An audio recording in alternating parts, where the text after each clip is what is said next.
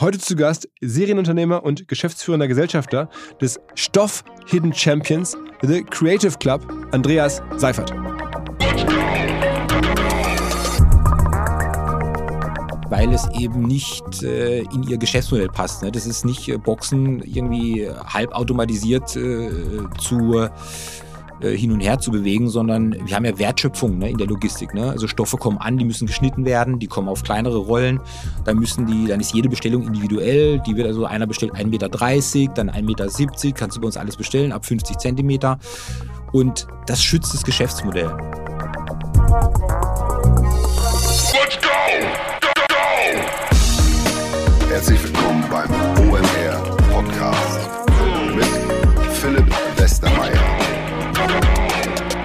In den letzten Monaten habe ich bei LinkedIn oder bei Instagram recht viel Feedback bekommen von Leuten, die sich gewünscht haben, dass wir nicht nur bekannte Unternehmer oder große Namen von Konzernen und so machen, sondern auch immer mal wieder wie früher Hidden Champions, Leute, die man vorher nicht kennt, die aber krasse Sachen machen.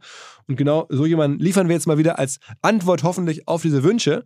Ganz glücklicherweise kenne ich den Andreas selber schon seit einer ganzen Weile, nämlich seit einer Zeit, als er noch angestellt Geschäftsführer war von der Barclaycard-Gruppe hier in Hamburg.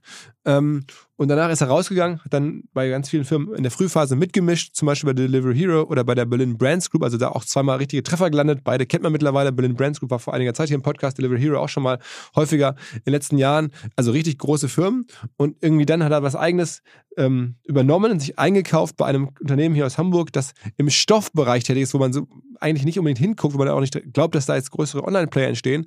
Aber er ist da an was Großem dran. Vielleicht wieder eine Riesenstory. Er hat dafür eine Nase. Übrigens, Fun Fact, der sehr viel bekanntere Seifert, der Christian Seifert von der DFL früher, das ist übrigens sein Cousin. Es wird also Zeit, den Andreas jetzt auch mal etwas bekannter zu machen. Dazu wollen wir jetzt beitragen. Auf geht's! Herzlich willkommen, Andreas Seifert. Moin. Ähm, erzähl mal, also es ging los, als wir uns kennenlernten, da warst du bei Barclays. Richtig, genau. Ah, bei der Bank, ne? Ja, bei einer Bank. Ja, ja, ja. Und hast ähm, Kreditkarten und sowas verkauft. Ja, genau, genau. So kam ich auch nach Hamburg. Ja, das war ähm, die Geschichte war so, dass äh, ich da äh, von einem Headhunter angesprochen worden bin und äh, die Firma sehr profitabel war, aber äh, rückläufig und äh, glaube ich, die da frischen Wind gebraucht haben. Und so bin ich da 2006 äh, zu Barclays gekommen. Die ganze Consumer Finance Welt äh, war ja dem Thema Digitalisierung, Internet so einer ersten Phase ausgesetzt und die Bank war einfach hinten dran. Und äh, ja, dann ging es äh, direkt los äh, mit einem mit einer sehr großen Wachstumsstrategie und ich habe dann mit Kreditkarten angefangen und dann äh, weitere Produkte eingeführt, Ratenkreditgeschäft eingeführt, so haben wir uns auch kennengelernt. Äh, ich Damals habe ich bei einer Firma gearbeitet, die so Banner-Werbeflächen verkauft hat oder hatte selber eine und dann auf einmal hattest du uns mal eingeladen, hast du es irgendwie gelesen, dann saßen wir bei dir da in Hamburg in Bahrenfeld und dann hast du, okay, dann macht mal, legt mal los und dann haben wir da jahrelang gemeinsam Kampagnen gemacht. Ja. ja, genau, genau. Das war wirklich so die, die Goldgräberstimmung des Internet. Da war wenn ich das heute, wenn ich das heute, da hat ein, ein Klick, ne? Also ich war, glaube ich, einer der ersten, der Werbung gemacht hat auf Google Ads, ne? Und auch mit euch und so weiter. Das war, das waren so, das war eine Direktbank, ne? Oder eine Internetbank. Und äh, damals äh, habe ich 2008 habe ich dann das Ratenkreditgeschäft eingeführt und da war der CPC unter einem Euro. Ne? Und wenn du das heute, wenn du dir in diesem AAA-Segment, wo sich Check 24 Smava und so weiter tummeln, äh, da bist du ja in Bereiche schon teilweise über 15, 20 Euro. Ne? Und, für einen äh, Klick, ja. Genau, für einen Klick, für einen Klick. Ne? Und, und, und äh, die, die Customer Acquisition Costs sind natürlich äh, ein Vielfaches. Und das war natürlich eine, eine tolle Aufbruchstimmung und wir haben da im Team wirklich dann auch etwas äh, sehr Großes geschaffen äh, in den äh, fünf Jahren, in denen ich da war. Aber bei dir ging es dann weiter, also operativ nach der Barclays-Zeit ähm, mit, was man heute als Delivery Hero kennt. Ne? Damals war es noch Lieferheld ähm, und da bist du dann sozusagen ja richtig eingetaucht. Ja, genau. Also das kam über den Kontakt, glaube ich, zu dem damaligen ja, Gründer Lukas Gadowski. Der hat dich irgendwie kennengelernt oder du hast ihn kennengelernt oder wie war das? Ja, das, das weiß ich noch wie heute. Das war äh, auf der Demexco im, im September 2011 und äh, wir haben uns da äh, kurz zurückgezogen. Das Ganze hat nicht länger als zehn Minuten gedauert. Er hat mir dann von, einem, von einer Neugründung erzählt. Damals war, hieß er noch Lieferheld und RGP, also waren es zwei, zwei verschiedene Legal Entities. Und ich habe nach drei Minuten gesagt, das, das, ist, das wird phänomenal ne? und, und war dann sofort dabei war dann noch einen Tag auf der Demexco, bin dann zwei Tage später direkt nach Berlin, habe das Team kennengelernt und bin dann ja direkt auch äh, ja, mit voller Kraft da eingestiegen. Wie lange hast du es gemacht? Wie lange warst du dabei? Operativ war ich dabei bis so Ende 2012. Ja. Okay. Und war das für dich absehbar, dass das jetzt so groß wird? Mittlerweile ist es ja im DAX äh, angekommen, also die Firma. Ähm, jetzt auch in Turbulenzen, also haben auch sehr viel an, an, an Wert verloren in den letzten Wochen, aber waren ja, glaube ich, fast bis 30 Milliarden äh, Bewertung irgendwie im letzten Jahr. Ähm, war das für dich absehbar? Die, die Größe war nicht absehbar. Was, äh, ich, ich kann mich gut erinnern, äh, wir hatten Diskussionen mit, mit Lukas und, und Kolja Hebestreit und, und äh, da ging es darum, ist es eine, ist es eine One or Two Billion Dollar Company und, und da haben uns da haben wir uns darüber gestritten, ob es jetzt One oder Two Billion ist. Ne? äh, da, da waren wir mal auf so einem, äh, auf so einer gemeinsamen Reise im Silicon Valley und, und haben da wirklich abends darüber debattiert. Äh, das ist natürlich dann weit drüber. Was mir aber von Anfang an klar war, dass es, äh, dass, dass, dass es sowohl revolutionär ist als auch einfach, so einfach. Ne? Also weil ich kam ja als ich studiert, promoviert habe, ich habe meine Pizza noch per Telefon bestellt und, und dieses einfache äh, mobil bestellen, ähm, dann gab es klar, dann gab es mit Lieferando noch einen Wettbewerber, aber so wettbewerbsintensiv war das jetzt auch nicht. Ähm, und ja, so einfach wie diese Idee war, so genial war sie und von daher aber hattest, damals war ja noch keine Logistik dabei. Es war ja dann alles nur Vermittlung. Es gab die Plattform, wo einfach Essensvermittlungen äh, gegen Provision äh, das ganze Logistikgeschäft, was jetzt ergibt, das ist ja das auch, was schwierig ist, was so teuer ist. Ne? Das sehe ich auch so, ja. Ich glaube, das Thema, äh, ich habe ja viel mit Logistik zu tun und ähm, wenn ich auch jetzt mit dem Kapitalmarkt spreche, ist es ein Thema, das ein bisschen unter dem Label Asset Heavy zusammengefasst wird. Und es ist in der Tat, also ganze die gesamte Thematik Logistik ist sehr kompliziert, sehr komplex und ja, trägt gerade nicht dem Prinzip der Einfachheit bei, ne? so wie es am Anfang war. Warum bist du denn damals rausgegangen nach den Jahren? Also ich meine, wenn die Reise war ja gut, es ging ja voran, also warum hast du trotzdem entschieden, was Neues zu machen? Ich hatte ja was ganz anderes vor nach meinen fünf Jahren Barclays und äh, ich bin da ja dann wirklich äh, hinein äh, gekommen über, über dieses Gespräch mit Lukas, äh, der dann zu mir sagte, weil da war ich dann schon, da war meine Zeit bei Barclays schon beendet und ähm, er ich habe dann am Anfang zwei, drei Tage war ich in Berlin und bin immer mehr da reingekommen, ohne im Prinzip so eine konkrete Rolle zu haben, aber eben äh, wirklich äh, Ärmel hochgekrempelt und, und damit aufgebaut. Und dann wurden die Strukturen aber immer konkreter und dann gab es auch die Entscheidung, dass, dass äh, Niklas, der heute noch da ist, äh, Group CEO wird, also eine, eine, eine sehr gute Entscheidung und für mich war dann auch irgendwann die Zeit, äh, weiterzugehen ne? und mal diesen Prozess auch für mich dann wieder zu machen, den ich eigentlich machen wollte nach Barclays, so mal äh, für mich auch grundlegend zu überlegen, was, was ich als nächstes mache. Ja. Hattest du ein paar Anteile an Delivery Hero? Ja. Hast du noch oder verkauft mittlerweile? Die habe ich verkauft. Okay, also okay, ich, ich, hoffe, ich hoffe mit gutem Timing.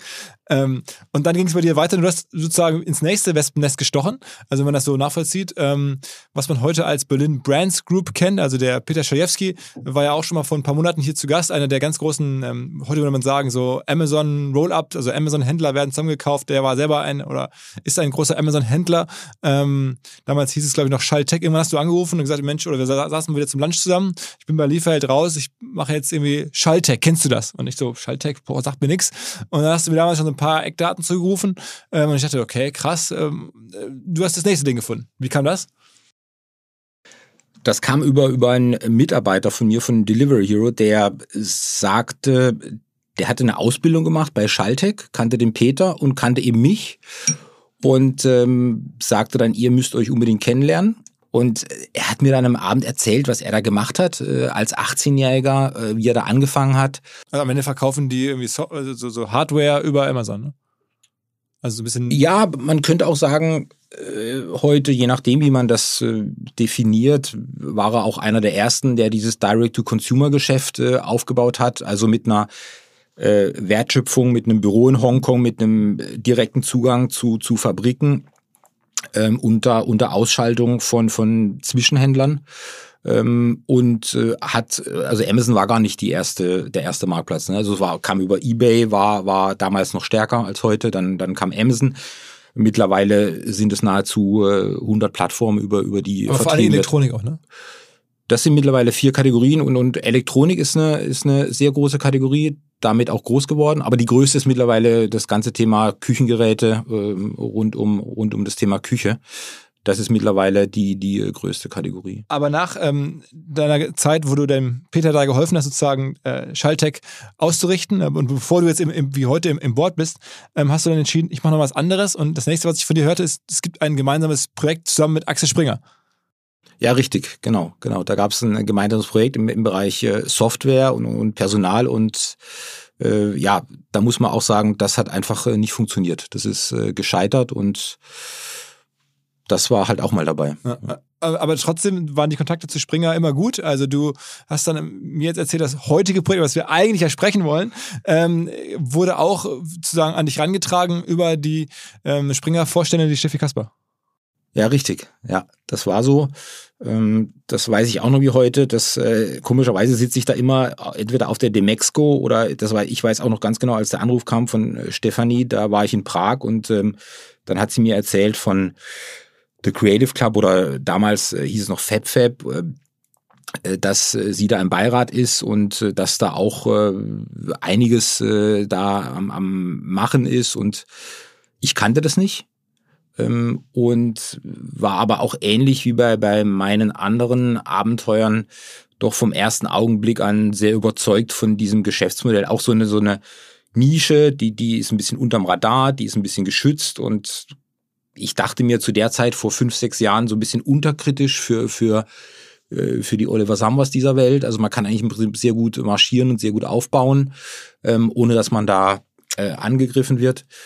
Und also, ich erzähl mal genau, was, also damals hieß es Fab Fab, was die bis heute ja machen. Ja, ja. Wir machen im Kern alles rund ums Nähen. Ja, bei uns findest du alles rund ums Nähen. Ähm, also Stoffe. Genau, also was du findest sind Stoffe, das sind äh, Schnittmuster, das sind Reißverschlüsse, Knöpfe, Nähte, Garne. Du findest alles, äh, was du im Prinzip brauchst äh, für für dein kreatives Projekt. Wir sind, was man sagen muss, wir sind jetzt noch sehr spezialisiert auf Nähen, äh, gehen jetzt aber auch in andere Kategorien wie Stricken, äh, Plotting ist, ist gerade sehr en vogue und sehr, sehr modern. Ähm, aber der Markt ist, der, der ist so groß, ähm, das hatte ich auch unterschätzt. Alleine der Markt fürs Nähen ist, ist so groß. Aber der gesamte Markt, wenn du da noch Stricken dazu nimmst und Plotting, ist, ist ein über 100 Milliarden äh, Euro Markt weltweit. 35 äh, Milliarden äh, Europa, 35 Milliarden US und, und Rest. Ähm, und äh, wenn ich es auch vergleiche mit manchen anderen Märkten, ist es natürlich schon ein sehr großer Markt, der zudem äh, als ich da zugestoßen bin, unterdigitalisiert war.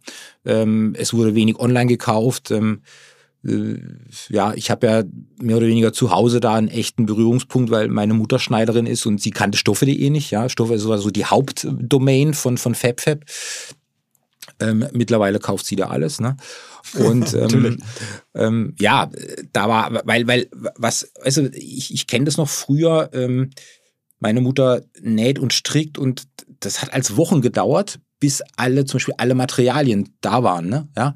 Und da, da hat es bei mir im Prinzip sofort Klick gemacht, wenn man so ein Online-Angebot schafft, wo du die eine Destination bist, wo du alles bekommst, äh, dann hat es, dann löst es einfach ein Problem für viele Kreative. Ja, du musst nicht mehr äh, wirklich in die in die Stadt rennen, du musst nicht mehr tausend Sachen suchen, eine bestimmte Farbe, eine Pantone-Farbe, dieses Garn und ähm, dieses Angebot, dieses äh, Leistungsversprechen, das, äh, das wollen wir eben entwickeln. Ne? Aber beschreib doch mal so, ist ja ungewöhnlich. Da ist so ein ehemaliger äh, Banker, Unternehmer, der dann einen Anruf bekommt und sagt, Mensch, hier, du bist doch in Hamburg, hier gibt's, das war ja, glaube ich, auch ein bisschen der Aufhänger ähm, von der Steffi, äh, so eine Stofffirma, bin ich im Beirat, ähm, willst du dir nicht mal angucken, ob du jetzt im Stoffebereich tätig wirst? Dann hast du gesagt, ja, okay, gucke ich und am Ende bist du dann eingestiegen, also weil dich das überzeugt hat. Wie groß war das Unternehmen damals? Das waren damals ungefähr 15 Millionen Umsatz, mhm. äh, aber eben auch hohe Verluste. Ne? Also das, das muss man auch sagen. Ne? Waren Investoren schon dabei? Da waren Investoren dabei. Ähm, es kam aber auch zu meiner Zeit fast zeitgleich äh, ein neuer Hauptgesellschafter dazu. Ähm, der Tom Singh ähm, aus London, auch selbst Unternehmer, Gründer von New ähm, ist vielleicht jetzt nicht jedem bekannt in, in, in Deutschland. Aber so ein Textilmilliardär, ne? also schon eine richtig ganz große Hausnummer. In der Tat, Ja, also äh, auch beeindruckender Mensch und beeindruckender äh, Unternehmer. Äh, der ist da mehr oder weniger aus, aus Leidenschaft eingestiegen. Ja, also er hatte seine Firma verkauft 2015 und ähm, ist dann ähm, ein paar Monate später da eingestiegen, weil sein Großvater äh, auch schon äh, Stoffe verkauft hat in Indien. Ne? Also kommt ursprünglich aus Indien die Familie Singh. Ähm, und ist, er ist auch in Indien geboren, dann aber schon als, als Baby dann nach, nach, äh, nach Großbritannien gekommen. Ja, und was aber mit den Gründern? Also, wo sind denn die? Also, ich meine, du bist da irgendwie zugerufen worden, ähm, der ist da eingestiegen. Wo sind die Gründer? Die Gründer sind jetzt nicht mehr dabei. Ja, das also, ein Hamburger Gründer, eine Gründerin, oder? Das waren äh, drei Brüder, die, die das gegründet haben. Und ähm, so in der ersten Phase des, des E-Commerce, die die Domains gesichert haben, wie Stoffe.de natürlich geniale Domains, ne? Und ähm, äh, die das dann wirklich äh, zu, zu ich meine 15 Millionen Umsatz äh, ist auch schon ein ganz schönes Wort in, in mit den Mitteln, die da zur Verfügung waren und und ähm, ähm es kam ein Investor auch dazu in 2012. Ähm, die haben auch ähm, äh, schon so eine erste Finanzierung gegeben. Ähm, und dann kam im Prinzip Tom Singh dazu in, in 2015. Und du hast ja auch dann Shares gekauft irgendwie? Ja, genau. Wie viel Prozent hältst du da jetzt ungefähr? Ein paar. Also wir reden schon von 10, 20, nehme ich an. Ein bisschen weniger. Ein bisschen weniger. Bisschen okay. weniger. okay. Aber das heißt, du musstest dann wirklich auch dich einkaufen, ähm, andere Investoren rauskaufen, um dann dort aber operativ als Geschäftsführer loslegen zu können. Genau. Und, der Tom Singh hat sich dann gefreut, dass er jetzt sozusagen einen äh, sehr angriffslustigen, sehr dynamischen Geschäftsführer hat für seinen Hauptinvestor. Also der ist ja bis heute, glaube ich, Hauptgesellschafter, ne? Der ist bis heute Hauptgesellschafter, ja, de facto, ne? Das muss man, ja, ja, der ist bis heute Hauptgesellschafter. Ja, also ich glaube, was da, da, Tom Singh hatte damals ähm, 7,5 Millionen Wachstumskapital in, in die Firma gegeben und ich bin davon ausgegangen, dass, ähm, dass es eine Wachstumsgeschichte ist. Bin dann da hingekommen, so Mitte 2016, musste dann aber feststellen, dass eben vieles nicht funktioniert hat. Ja, und das, ähm, das war eben sehr schade. Ähm, dass äh, die Liquidität war auch nicht mehr so da, wie sie eigentlich geplant äh, worden ist. Ähm, ich habe dann natürlich einen Kassensturz gemacht und es war mir schon relativ schnell klar, dass man das grundlegend neu aufstellen muss. Ja, und ähm, ja, dann bin ich äh, dann, nach, nachdem ich ein paar Monate da war, dann nach London geflogen, hatte ein offenes Gespräch mit dem Tom Singh und äh, er wusste auch nicht um die Situation und ja, das war dann für mich so ausschlaggebend, auch weiterzumachen, sich in die Augen zu sehen. Er hat es finanziell unterstützt. Ich habe ihm gesagt, was ich machen würde. Ich habe ihm versprochen, dass ich dabei bleibe und nicht gleich nach ein paar Monaten, wenn es ein bisschen schwieriger da wieder äh, vom Hof gehe, obwohl es eben mir auch anders erzählt worden ist. Und ja, und dann haben wir gesagt, okay, dann haben wir uns da den Handschlag gegeben ähm, in, in London und ähm, ich bin wieder äh, zurückgeflogen und habe äh, direkt losgelegt und letzten Endes, weißt du, war das warum ich das gemacht habe, war für mich, das war ja weiterhin ein sehr großer Markt. Der war ja weiterhin genauso wie diese Situationsanalyse, die ich gemacht hatte und, und äh, die war ja genauso. Und, und äh, ich dachte mir, weißt du, ich würde das vielleicht sogar mit als Startup neu anfangen, ne? Aber wenn es war ja schon vieles da, ne? Es waren auch 15 Millionen Umsatz da, es waren Kunden da, es war eine Logistik da. Ähm, und dann habe ich das einfach in meinem Kopf äh, einfach so umprogrammiert, dass ich gesagt habe, Andreas, sehe es wie ein Startup. Du, du, du startest jetzt einfach auf dieser Flughöhe, ne?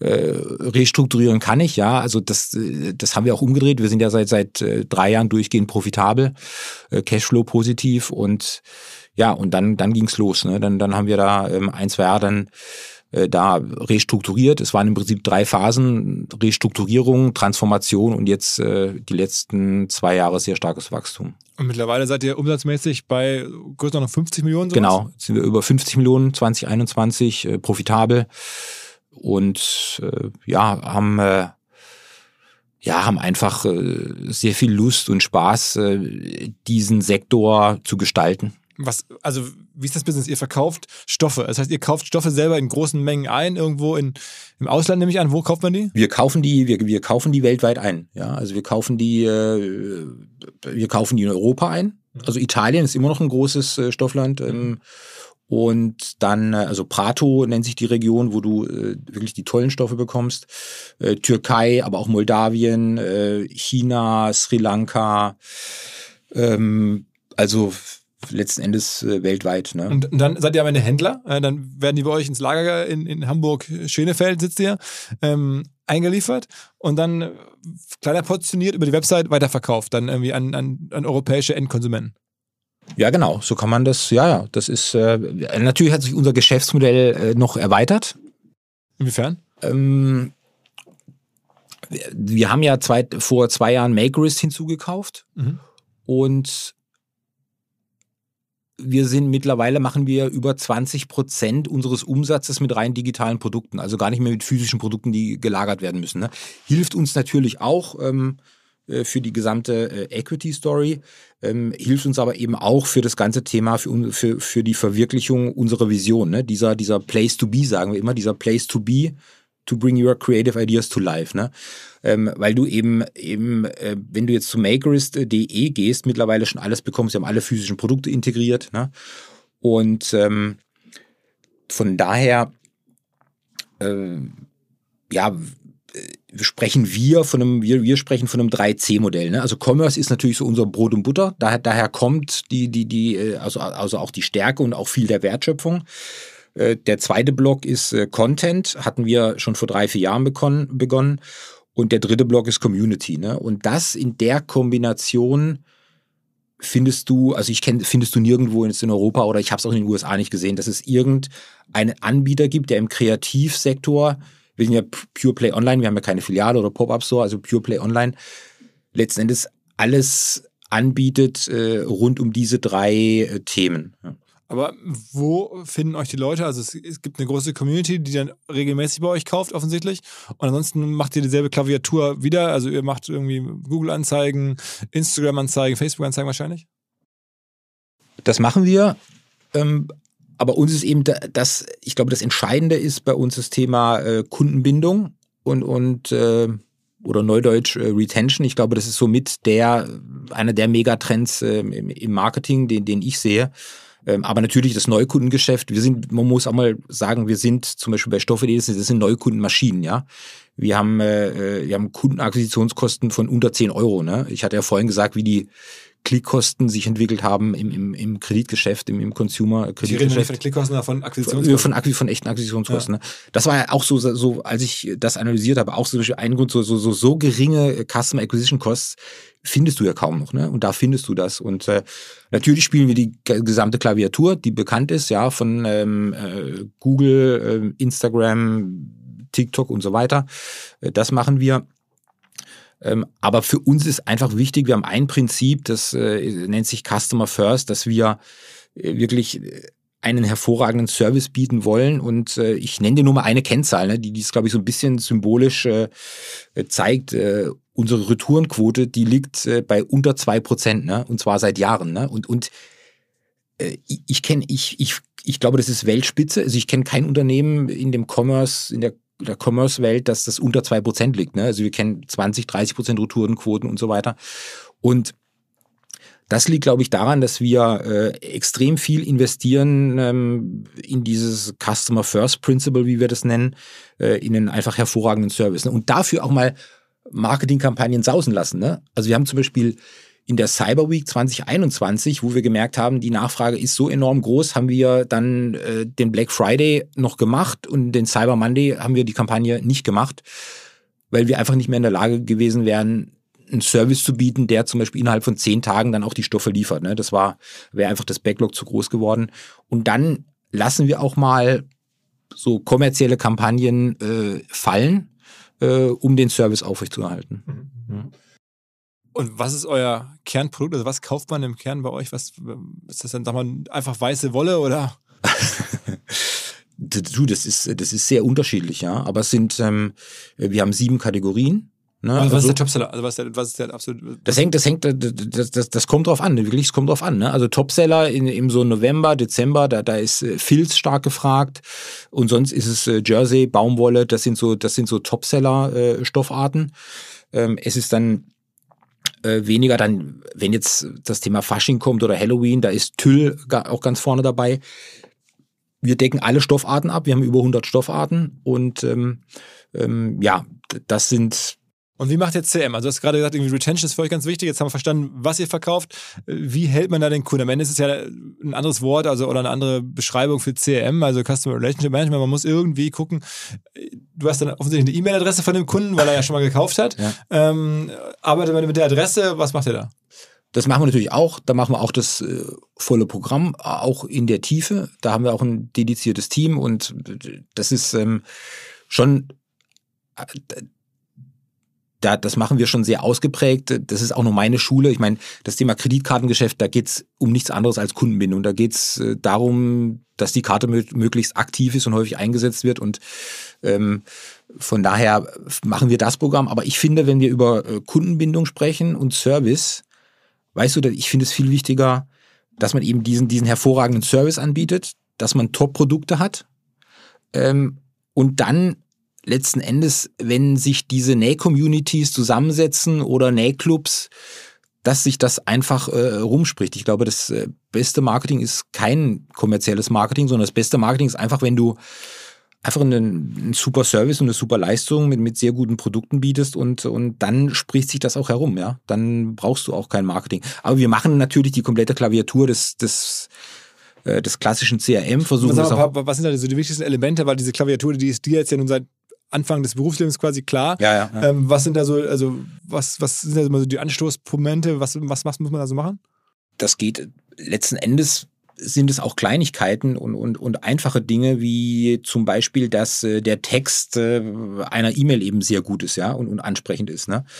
Und äh, das geht äh, über die gesamten Phasen des, des Kundenlebenszyklus, also vom Erstkontakt über dann, dann über zwei Drittkontakt, über die E-Mail, die du bekommst nach einer Bestellung, ähm, aber auch wie gehst du um mit, äh, ja, mit, mit schwierigen Fragen mit so äh, Service-Levels sind wichtig, dass man innerhalb von 24 Stunden antwortet.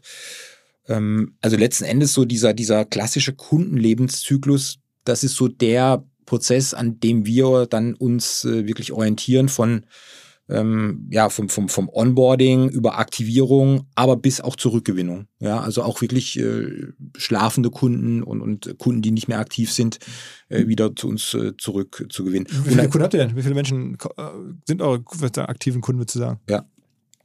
Also wir haben äh, jetzt äh, über eine Million aktive Kunden. Ne? Und, ähm, Aktiv heißt dann in den letzten. aktiv, aktiv äh, heißt äh, Einkauf in den letzten zwölf Monaten rollierend. Ja, Mhm. ja und ich habe angefangen, da hatten wir 300.000 aktive Kunden. Jetzt sind wir bei über einer Million aktive Kunden. Das ist für uns zum Beispiel, wir haben keine Unternehmensziele oder anders, wir haben Unternehmensziele, aber alle Unternehmensziele sind bei uns Kundenziele. Ja? Und das ist zum Beispiel ein, ein, äh, ein Ziel, das äh, jeder hat, ja. Also das Thema aktive Kunden, ne? die Aktivität der Kunden. Wir haben sonst, wir haben, wir haben über zwei Millionen Kunden, die schon bei uns eingekauft haben, in, der- in der äh, natürlich CRM-Datenbank.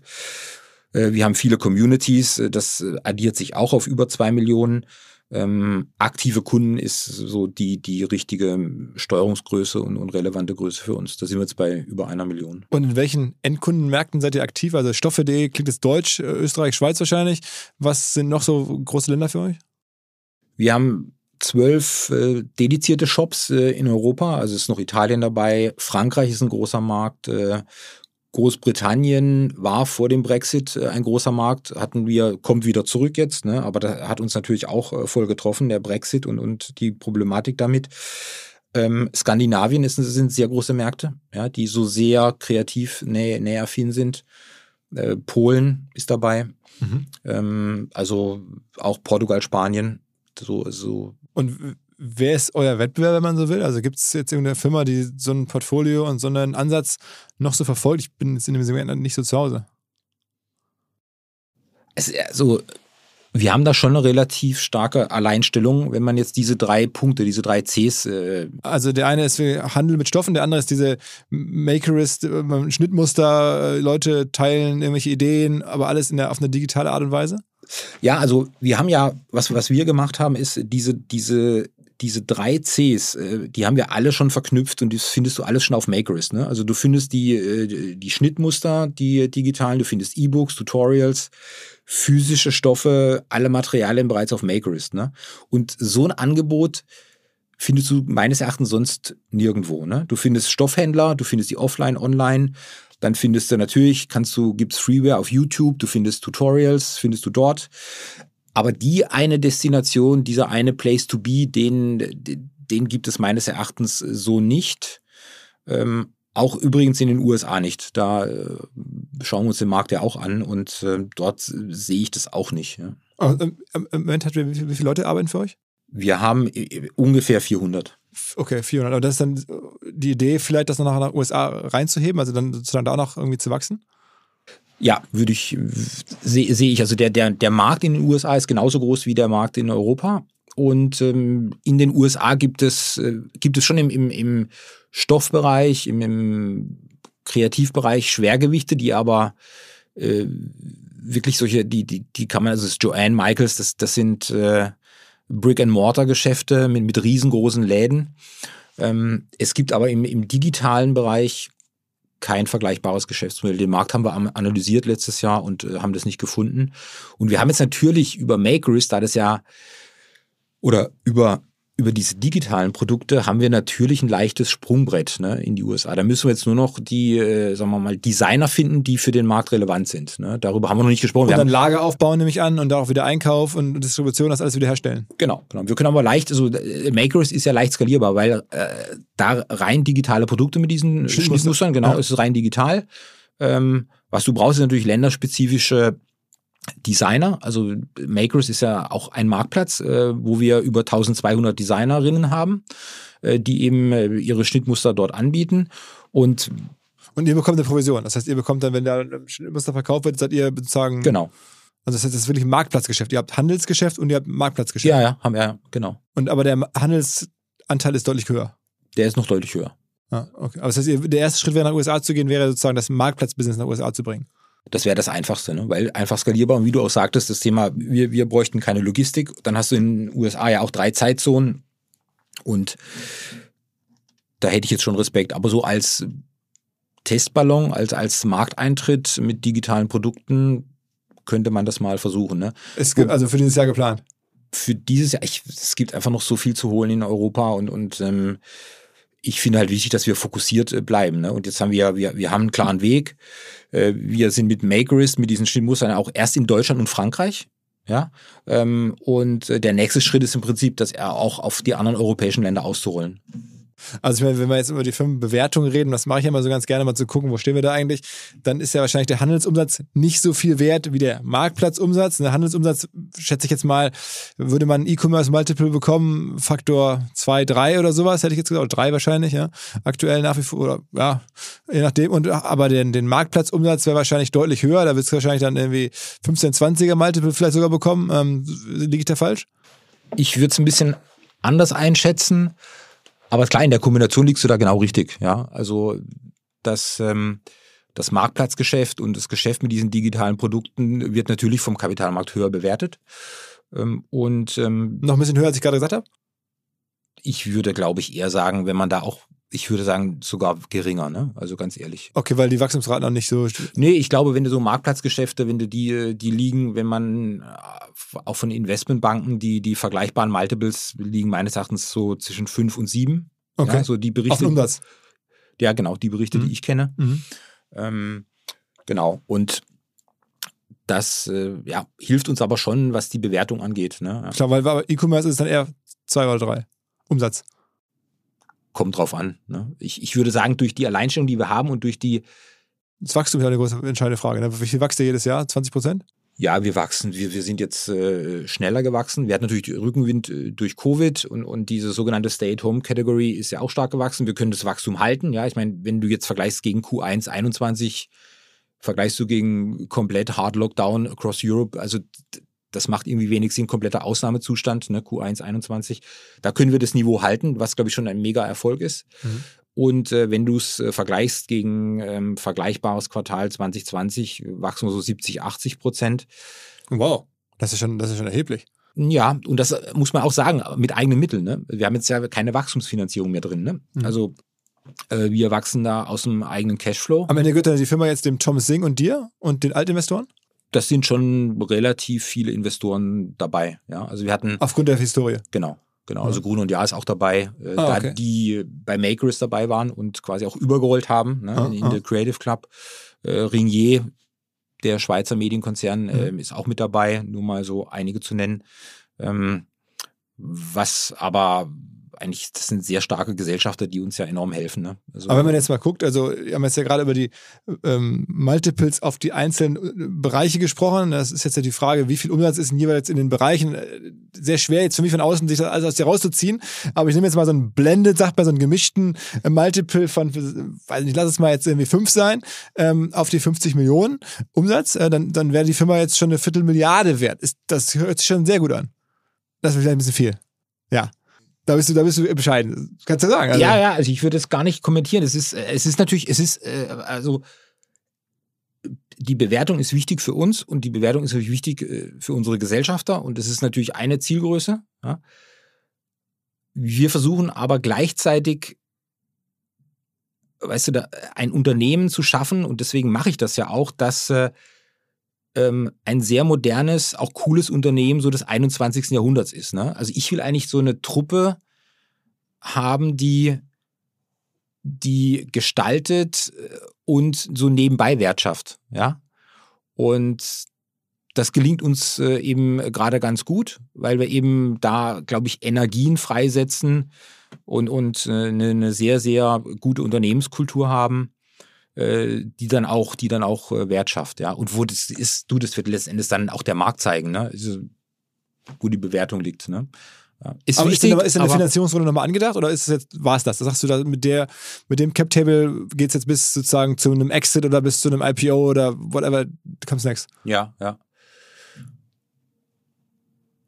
Ich glaube, wir schließen gerade nichts aus ne? und, und, und schauen, was wir tun können. Wir können natürlich dadurch, dass wir jetzt eine Situation, so ein sehr robustes Geschäftsmodell haben, ein sehr resilientes Geschäftsmodell. Und, und äh, selbst für solche Player wie Amazon, ich habe natürlich großen Respekt vor Amazon, aber selbst äh, Amazon traut sich nicht richtig in diesen Markt rein, weil es eben nicht äh, in ihr Geschäftsmodell passt. Ne? Das ist nicht äh, Boxen irgendwie halbautomatisiert äh, zu hin und her zu bewegen, sondern wir haben ja Wertschöpfung ne, in der Logistik. Ne? Also Stoffe kommen an, die müssen geschnitten werden, die kommen auf kleinere Rollen, dann müssen die, dann ist jede Bestellung individuell, die wird also einer bestellt 1,30 Meter, dann 1,70 Meter, kannst du bei uns alles bestellen, ab 50 Zentimeter.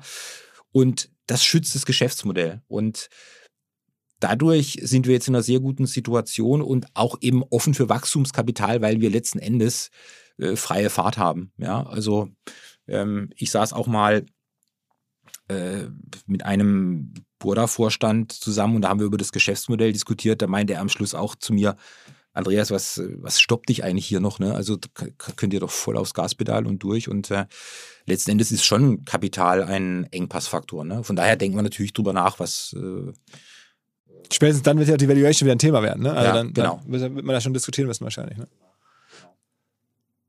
Ähm, ist denn dieser ganze Trend äh, Do-it-yourself, der ist ja schon da. Ich meine, so ein Etsy und so, da, guckst du dir sowas an? Also ist so ein, so ein Etsy vielleicht für euch irgendwie auch von der Bewertung oder vom Ganzen her ein, ein, ein Role Model oder irgendwie? Ich meine, das ist ja so eine, eine, so eine, so auch am Ende eine, ein Marktplatz, wo, wo gebrauchte äh, Modeprodukte gehandelt werden zum großen Ja. Teil.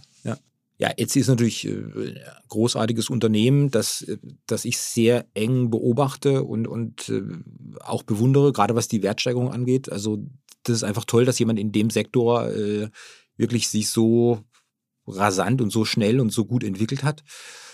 Die machen, die sind in unserem Sektor, das ist ähnlich, sie machen aber was komplett anderes. Ne? Sie verkaufen im Prinzip äh, Endprodukte Klar, ist ja wie, wie Ebay so ein bisschen. genau. Ne? und wir machen ja schon ein Stückchen was anderes. Aber es hilft uns natürlich im Kapitalmarkt, weil man, da kann man immer die Brücke schlagen äh, zu Etsy und äh, Also eure Peer Group am Ende. genau, schon, ja. Was, was haben die für einen Umsatz, irgendwie Valuation Multiple aktuell? Der ist meines Erachtens höher als die fünf bis sieben, die ich dir gesagt Ja, habe. ja, hätte ich auch jetzt gedacht. Die sind ja auch äh, relativ gut gelaufen, ne? Aber du, es kann ja dann, also lass uns lieber mal so äh, dann da diskutieren und alles, was darüber ist, ist ja gut. Und Verkauft ihr auf Amazon? Ja, machen wir auch, ja.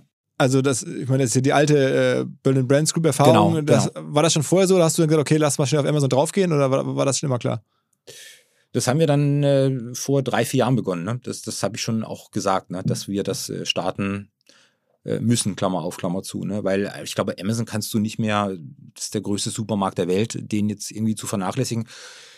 Und wir sind ja, wir haben ein sehr longtailiges Geschäft, wir haben über 70.000 Items, wir haben über 30.000 physische Produkte und ähm, wir haben natürlich auch das Know-how und die Intelligenz, genau zu wissen, was sind die Top-Selling-Items, ja, wo, wer, wo wird was verkauft, ne? Und das hilft natürlich äh, für das Listing auf Amazon, ne? Also, und äh, von daher, was mich sehr stolz macht, ist, dass wir auf Amazon sind und eben auch äh, erfolgreich. Erfolgreich heißt das profitabel, ne? Das ist, äh, Ist das ein großer Teil eures Umsatzes mittlerweile schon? Also von den 50 ist Millionen? noch ist ein das, kleiner Teil.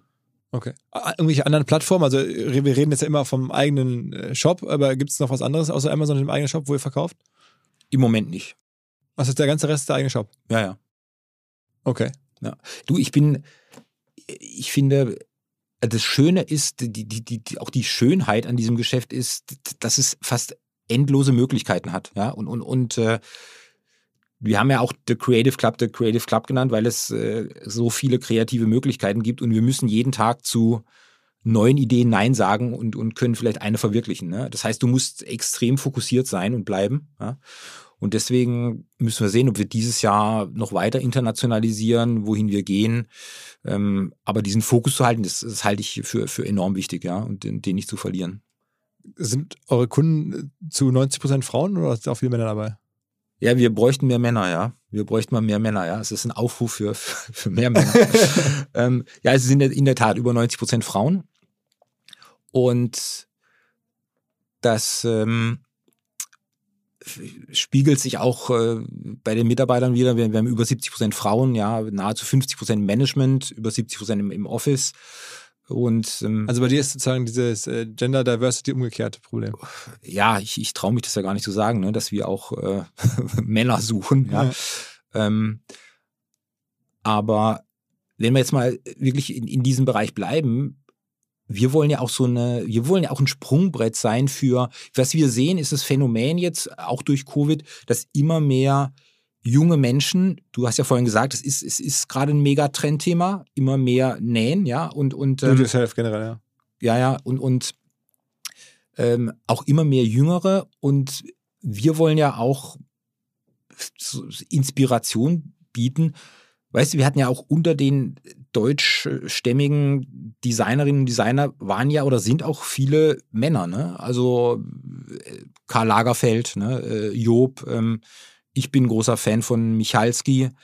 Ähm, so, dann hast du im internationalen Bereich leider der verstorbene Virgil Ab Abloh, dann hast du den Olivier Roustin von, von Balmain, ne? Sind viele Männer, ne? ne? Und, und ich glaube, wir wollen auch einfach da vielleicht ein bisschen die, die Mauern einreißen und sagen, Mensch, komm doch, lern das doch. Bei uns hast du, bei uns findest du alles. Ne? Also wir können auch mal einen Mantel nähen oder wir können auch mal ein Nähprojekt starten. Ähm, und äh, so einfach ja, so ein Sprungbrett bieten, Kannst, kannst du selber nähen? nicht so gut. Ja. Also, aber ich kann, äh, ja, also äh, natürlich kann ich einen Knopf annähen und ähm, ähm, habe mir auch schon Nähprojekte vorgenommen, aber wirklich aus Zeitgründen, das ist wirklich äh, leider so. Ähm, habe ich das noch nicht äh, geschafft. Ne? Vielleicht sollten wir mal eins starten. Ja. aber ich vielleicht, was, was, was an der Stelle vielleicht wichtig ist und, und ähm, du hast ja vorhin über Bewertung gesprochen und Bewertung ist sehr wichtig, aber wir sind, also ich,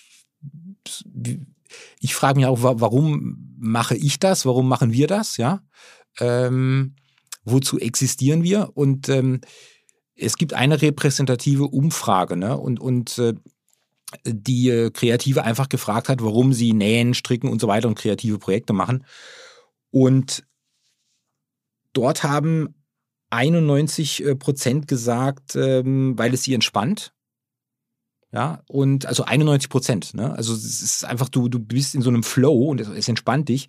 93 Prozent äh, haben gesagt, weil sie Spaß äh, haben und, und da eine Leidenschaft entwickeln. Und 87 Prozent haben gesagt, dass sie das als Erfolg sehen, wenn sie so, ein Projekt beenden. Ja, und das ist im Prinzip, es wird ja viel gerade über Purpose gesprochen und Sinn und Zweck.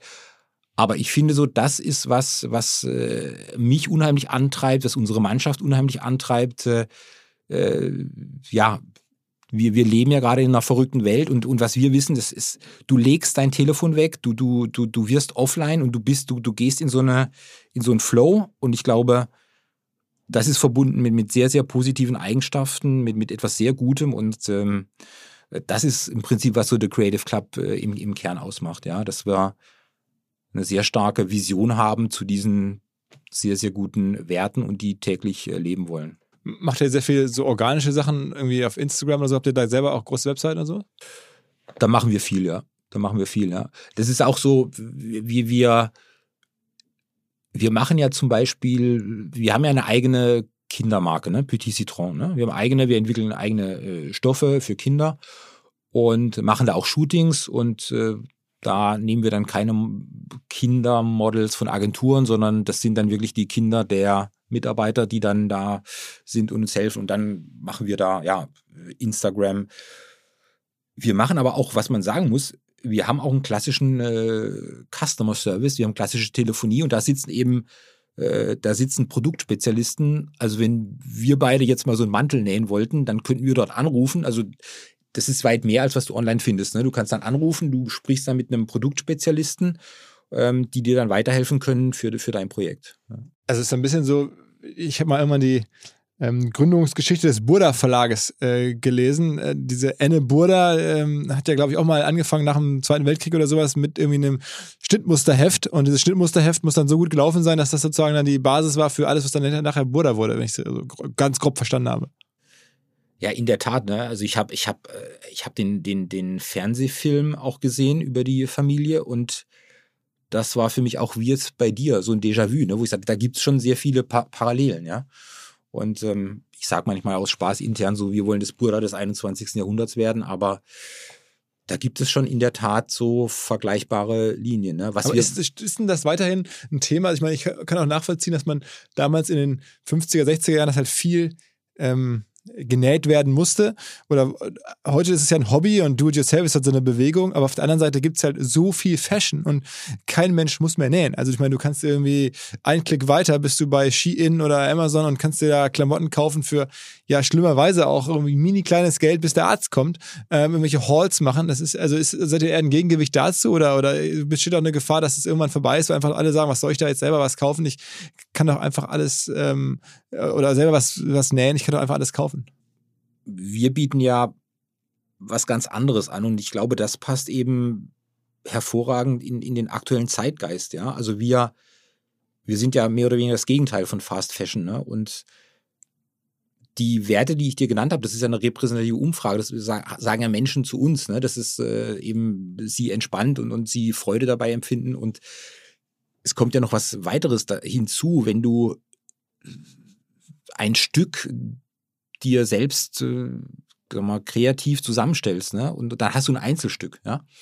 Und ähm, das trägst du länger, das wird immer deins sein. Du trägst es anders, ja. Also es, es geht schon in den Bereich Mode und Fashion, ne? was, was, was wir hier sehen. Ja, das sind eure Kunden, also die Frauen vor allen Dingen. Ja, es ist interessanterweise ist es relativ gleich verteilt.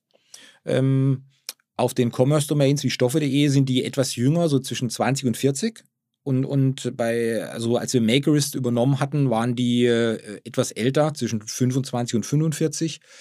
Äh, was wir eben jetzt auch sehen, was ich vorhin gesagt habe, dass das jüngere Mädchen ab 13, 14 eben das für sich entdecken und auch vielleicht als wirklich intelligente, sinnvolle Abwechslung eben mal das Smartphone wegzulegen, ja, und nicht auf äh, Insta und, und TikTok abzuhängen, ja, sondern wirklich mal zwei, drei Stunden was zu machen. Und, und das ist wirklich, das schüttet Dopamin aus. Ne? Also wir, wir wissen das. Ne? Das ist einfach ein geiles Gefühl, wenn du so ein, so ein Endprodukt dann fertig hast. Du hast es erschaffen, das ist dein Ding.